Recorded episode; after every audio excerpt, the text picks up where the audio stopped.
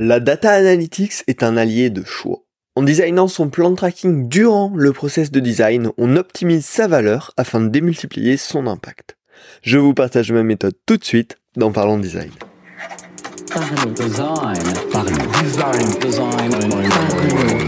Parlons Design saison 6 est sponsorisé par la KakatoS Academy. Pour apprendre l'UI, l'UX, le product, Figma ou même Webflow, rejoins la KakatoS Academy et apprends des meilleurs experts. Salut, c'est Romain Pachna, bienvenue dans Parlons Design. Aujourd'hui, on va continuer à parler de data, c'est vraiment mon sujet du moment. En effet, ça devient clairement clé pour comprendre son impact en tant que designer. Mais à mon avis, c'est pas seulement un outil à consommer, mais aussi un outil à concevoir, à minima, euh, en partie. On doit être présent dans ce process de conception du tracking data. Pour moi, le designer doit vraiment être au début de la loupe et à la fin de la loupe de Data Analytics. C'est comme ça qu'on va en tirer le plus de valeur. Et donc on va voir tout ça euh, bah, ensemble tout de suite. Alors déjà, euh, à quel moment en fait l'analytics c'est autant une part de l'expérience pour que le designer se mette dedans dès le début, dès la conception? Bah, Ça allait de plusieurs points sur une expérience visible, mais aussi sur une expérience invisible. Sur le visible, ben, il y a tout ce que ça va impliquer. Typiquement, le consentement euh, des cookies sur le web, qui souvent va être lié à l'usage d'analytics, ou en tout cas la première porte d'entrée vers il faut absolument qu'on mette cette bannière de cookies, c'est parce qu'on intègre une solution d'analytics. Sur euh, les applications mobiles, ça va être le consentement de tracking. Aujourd'hui, notamment sur iOS, on doit demander pour avoir un identifiant unique pour euh, le suivi des utilisateurs. Et donc, ça va être concrètement visible en termes d'expérience. Mais derrière, il y a aussi tout ce qu'on peut apporter en termes de paramétrage de suivi et en termes de confiance, euh, d'informations claires sur ce suivi. Et donc, tout ça, déjà, ça représente l'expérience visible pour l'utilisateur autour du tracking et c'est extrêmement important. Mais c'est pas vraiment de ça qu'on va parler aujourd'hui, on va plutôt parler de l'expérience invisible pour l'utilisateur avec la data analytics. Déjà, la première chose, c'est que bah, grâce à cette data qui va agir en fond quand euh, l'utilisateur utilise l'application, on va pouvoir mieux comprendre ses besoins et les faire évoluer en fond. Donc finalement, ça impacte indirectement son expérience et c'est une partie de l'expérience. Quand on va pousser de l'A-B testing, là ça va être encore plus concret, ça va lui faire un changement euh, pour l'utilisateur pour tester une nouvelle version sur lui qui va pouvoir lui paraître incohérente par rapport euh, bah, à son voisin s'ils utilisent la même application. Euh, et donc, bah, on a clairement un, impact d'expérience un petit peu invisible, mais qui peut être un petit peu visible sur l'utilisateur. Et pareil, si on vient utiliser de la data euh, pour apporter des parcours personnalisés, bah clairement, ça va faire partie de son expérience. C'est pas, ça fait partie de l'expérience comme le l'élément qui voit directement, mais ça fait partie de l'expérience dans le sens on utilise cette information là pour lui proposer derrière une meilleure expérience sur le long terme. Donc en fait, c'est vraiment un matériel de design, autant sur l'aspect visible de comment ça va impacter concrètement dans l'interface l'utilisateur, mais aussi dans comment derrière on va prendre en compte finalement les signaux envoyés par l'utilisateur pour euh, proposer tout simplement un meilleur produit.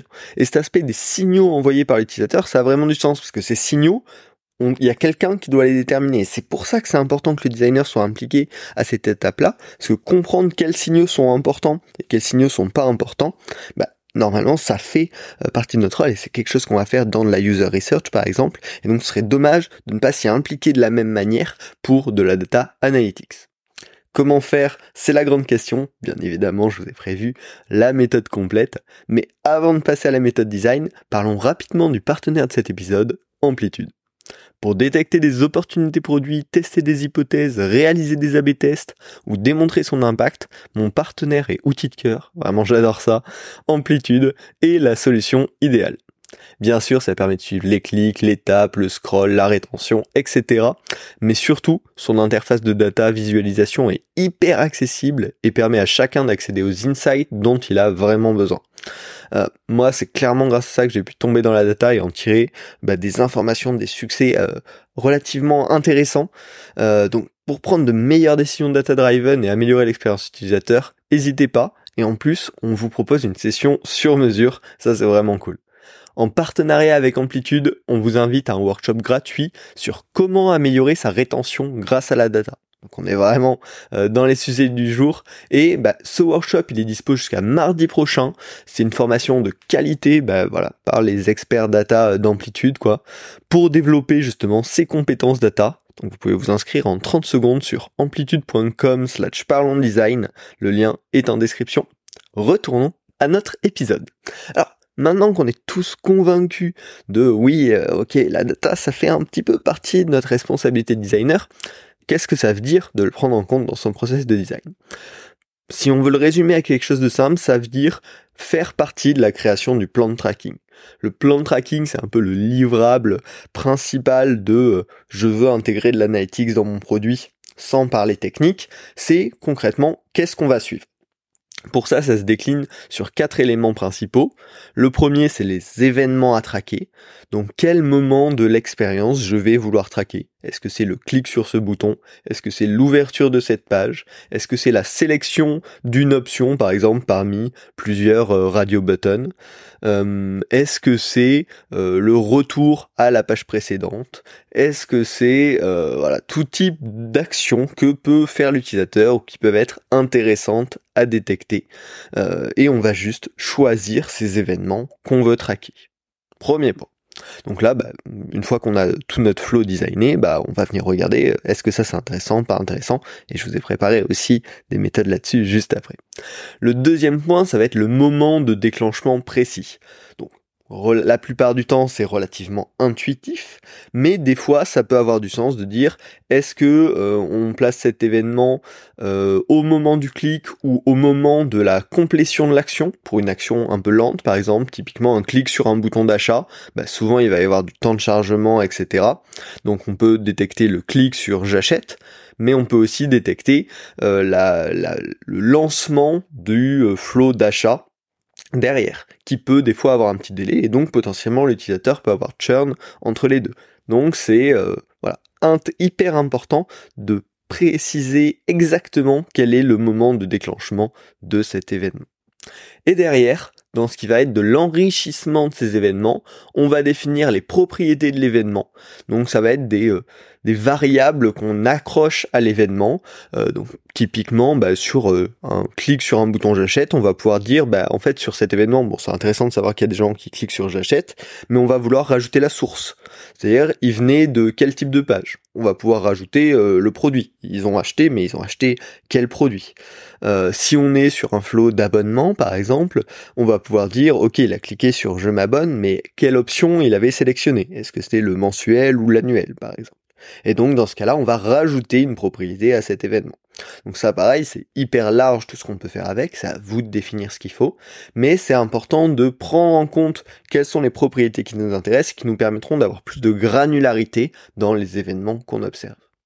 Et enfin, le dernier point, c'est les propriétés de l'utilisateur. Donc ça, une propriété qu'on va garder pour tous les événements futurs de l'utilisateur. Euh, ben donc typiquement, si on reprend l'exemple de l'abonnement, hein, un utilisateur qui s'abonne, ben on va vouloir enregistrer sur l'utilisateur le plan qu'il a choisi pour que à l'avenir sur tous les autres événements qu'on va observer, on puisse dire bah, je veux voir que les utilisateurs euh, payants, ou je veux voir que les utilisateurs gratuits par exemple. Et donc voilà, on a ces quatre éléments dans le plan de tracking, les événements à traquer, le moment de déclenchement précis de chaque événement, les propriétés de chaque événement et potentiellement des propriétés de l'utilisateur qu'on veut voir à l'auteur. Et donc en fait cet outil de plan de tracking, bah, ça va permettre de clarifier euh, quels éléments analytics on veut intégrer techniquement afin de l'implémenter directement avec la feature et de pouvoir s'assurer qu'on a tout ce qu'il faut. C'est vraiment le gros travail de planification autour de la data. Donc ce plan de tracking, bah déjà on va le créer une fois que le flow est structuré. C'est pas la peine de commencer à travailler dessus en tout début de phase de design, ça n'aurait aucun sens. Vraiment, on va commencer à réfléchir dessus une fois que notre flow utilisateur, notre parcours complet est structuré, parce que c'est à partir de ce moment-là qu'on va pouvoir se poser les bonnes questions. Mais derrière, comment on se, comment on définit ces bonnes questions, comment on définit ses besoins? Pour moi, il y a quatre questions que j'utilise en permanence quand je dois penser à ces plans de tracking. La première, c'est quels sont mes KPI de succès? Vraiment bête et méchant. Là, à la fin, je vais vouloir savoir si ce projet a bien fonctionné comme on veut ou pas. Qu'est-ce que, qu'est-ce qui en sera significatif? Est-ce que ce que je veux savoir, c'est est-ce que les gens ont été jusqu'au bout du parcours? Bah Là, je vais au moins avoir un, événement d'entrée, un événement de sortie, de fin. Et comme ça, je vais pouvoir calculer combien parmi ceux qui sont euh, rentrés dedans ont fini le flow. Euh, si euh, mon KPI de succès sur un parcours d'abonnement, c'est combien ont pris l'abonnement mensuel, bah, je vais devoir suivre cet événement, etc., etc. La seconde question, c'est quels sont mes damage controls? Typiquement, ça, ça va être sur des projets d'itération notamment, où on va changer quelque chose dans l'optique d'améliorer, euh, bah, par exemple, la, conversion, si on, reste sur notre flow d'abonnement. Euh, mais par contre, bah, on va, on va se dire, ok, on veut améliorer cette chose-là, mais peut-être que, euh, alors sur un abonnement, j'ai pas d'idée dans l'immédiat, si mais peut-être que telle option euh, qu'on propose en plus, qui est une option un petit peu avancée, bah, elle, on va perdre de la conversion. Et donc, bah, le damage control, c'est s'assurer qu'on perd pas trop sur cette option-là. Et du coup, bah, pareil, on va vouloir venir la traquer pour s'assurer euh, bah, qu'on puisse savoir ce qui s'est passé sur cette option-là. Ça, c'est vraiment les deux besoins euh, basiques initiaux d'utiliser la data analytics. Comprendre est-ce que ça marche ou pas et est-ce qu'on n'a pas cassé des choses au passage. Mais derrière, il y a deux questions qui me semblent, qui pour moi sont vraiment encore plus intéressantes, notamment en tant que designer. C'est qu'est-ce qui est risqué qu'est-ce qu'on a tenté en termes de design qui pourrait fonctionner ou ne pas fonctionner. Donc si on teste un nouveau pattern, si on teste un nouvel élément graphique qui n'est pas utilisé ailleurs dans l'application, est-ce que concrètement ça peut créer de l'incompréhension? Et derrière, comment on peut le mesurer? Et enfin, de la projection sur l'avenir de ok on fait cette, euh, version de notre fonctionnalité. Potentiellement demain bah on voudra la faire évoluer pour le mieux. Qu'est-ce qui pourra répondre à mes questions futures de Qu'est-ce que mes utilisateurs comprennent pas? Qu'est-ce qui est lent pour mes utilisateurs? Euh, Qu'est-ce qui crée du doute? Qu'est-ce qui etc., etc., etc. Et donc bah là, on va se dire, ok, il y a tous ces risques-là qui existent côté utilisateur, ou en tout cas toutes ces zones d'amélioration potentielles. Comment je vais les mesurer pour que, quand on retravaille sur cette fonctionnalité précise-là, on puisse comprendre le plus rapidement possible quels sont les problèmes de nos utilisateurs. Et donc on voit, ça, ça revient vraiment dans cet aspect d'expérience invisible. Hein. C'est qu'en la pensant bien, on est vraiment en train de préparer la next step, le prochain pas, la prochaine amélioration qui euh, sera positive pour nos utilisateurs. Et donc voilà, une fois que vous avez posé toutes ces questions, que vous avez listé tout ce qui euh, va vous intéresser, bah c'est là qu'il est temps de planifier les événements de notre fameux plan de tracking qui permettront d'avoir toutes ces informations. Mais vraiment, ça doit aller dans ce sens-là. Hein. C'est pas euh, oh qu'est-ce qu'on peut traquer, on va mettre des événements partout. Ça doit plutôt aller dans le sens de qu'est-ce qu'on a besoin, qu'est-ce qui nous aidera à faire mieux la prochaine fois, et du coup, qu'est-ce qu'on va devoir traquer pour améliorer ça. Et du coup, ça change aussi complètement la, perception de la data. Hein. Si on le pense comme ça nous-mêmes en tant que designer, c'est beaucoup plus respectueux de nos utilisateurs en direct, parce que on le fait pas pour le plaisir d'avoir de l'information sur eux, mais pour la possibilité d'améliorer leur expérience. Et du coup, ça devient hyper positif. Derrière, bien sûr, c'est pas quelque chose solitaire à faire. Hein. Si vous travaillez avec un product manager, avec des équipes tech, bah, il va falloir en discuter avec eux, voir si eux aussi ont des besoins spécifiques et euh, pousser ce plan pour l'enrichir et le rendre hyper complet, hyper intéressant. Mais en tout cas, je vous recommande vraiment, même s'il y a un product analyst qui travaille avec vous ou euh, des personnes dédiées, de vous plonger la tête un petit peu dedans. Parce que ça permet d'être plus autonome, de mieux comprendre euh, comment on va pouvoir l'utiliser en, termes de matière derrière. Et, euh, et c'est comme beaucoup de choses. Hein. Quand on l'a pas fait, bah, l'usage est toujours beaucoup plus compliqué parce que on va devoir comprendre le modèle des, autres personnes qui l'ont mis en place, comprendre tout un fonctionnement. Alors que quand on a été euh, actif à l'initiation du projet, bah en fait ça nous semblait beaucoup plus naturel de le consommer derrière. Donc finalement c'est un petit travail en amont, mais qui va être un vrai gain de temps derrière. Donc n'hésitez pas à vous y impliquer et euh, voilà à l'anticiper dès la phase de design. Bien évidemment, euh, pendant l'implémentation, il va y avoir une phase aussi de testing de ce plan tracking, euh, parce que l'unique but de faire euh, ce plan tracking, hein, c'est que ce soit implémenté de manière réelle et de manière fidèle sur tous les points. C'est-à-dire sur le moment de déclenchement précis, c'est la chose la plus importante à tester durant le test de l'application et du plan tracking. Parce que clairement, ça peut fausser des informations, ça peut euh, fausser des apprentissages que derrière vous, vous allez en tirer. Donc la, Q&A pendant la livraison est absolument essentielle.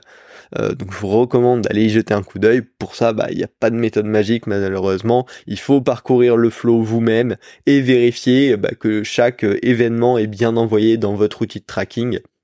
Euh, par rapport à votre plan de tracking. Et donc là, à ce moment-là, le plan de tracking, il sert vraiment de référentiel pour s'assurer, ok, je coche cet événement est bien envoyé au bon endroit avec les bonnes propriétés, suivant, suivant, suivant, comme ça, pour s'assurer que tout fonctionne. Et derrière, ben voilà, en tant que designer, vous avez un outil hyper actif. Euh, et donc, selon euh, la façon dont vous travaillez, mais si vous travaillez par exemple avec Amplitude, bah, vous pouvez vous créer de manière autonome un petit dashboard pour suivre les résultats de cette nouvelle fonctionnalité et pouvoir en tirer des apprentissages design derrière euh, et, pas, et pas être aveugle en fait sur votre impact. Voilà clairement euh, voilà, le designer qui ajoute de la data analytics en entrée puis l'exploite en sortie, c'est extrêmement puissant. Euh, en tout cas, c'est quelque chose que j'adopte vraiment euh, dans, mon quotidien et, que je trouve hyper utile. Donc, je vous invite à vous lancer aussi. Si vous voulez en apprendre plus, bah, il y a le workshop qu'on vous a préparé avec Amplitude. C'est hyper quali, ça permet de s'améliorer en data. Bah voilà, de manière très efficace. Des workshops gratuits, c'est une petite heure.